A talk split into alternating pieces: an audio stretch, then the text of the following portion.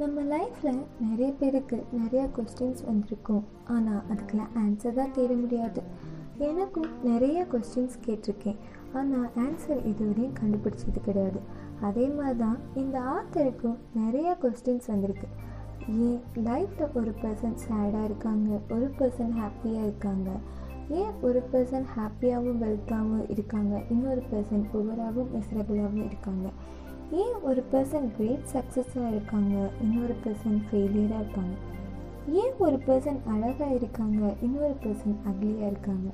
ஏன் ஒரு பர்சன் பாப்புலராக இருக்காங்க இன்னொரு பர்சன் அன்பாப்புலராக இருக்காங்க?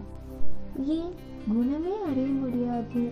சொல்லப்படுற நோயை கூட ஒரு சில பர்சன் குணமடைஞ்சிடுறாங்க இன்னொரு பர்சன் அதுலேயும் ஃபெயிலியர் ஆகிறாங்க ஏன் ஒருத்தர் ஹாப்பியாக இருக்காங்க இன்னொருத்தவங்க ஃப்ரஸ்ட்ரேட்டடாக இருக்காங்க? இதுக்கு எல்லாமே ஆன்சர் இருக்கா? நிச்சயமாக இருக்குது இதுக்கு எல்லாமே ஆன்சர் நம்மளோட சப்கான்ஷியஸ் மைண்டில் யூஸ் பண்ணுறது தான் சப்கான்ஷியஸ் மைண்டில் தோன்ற எண்ணங்களுக்கு எல்லாமே ஆன்சர் இருக்கும். நம்ம தான் அதை தேடுறதில்ல.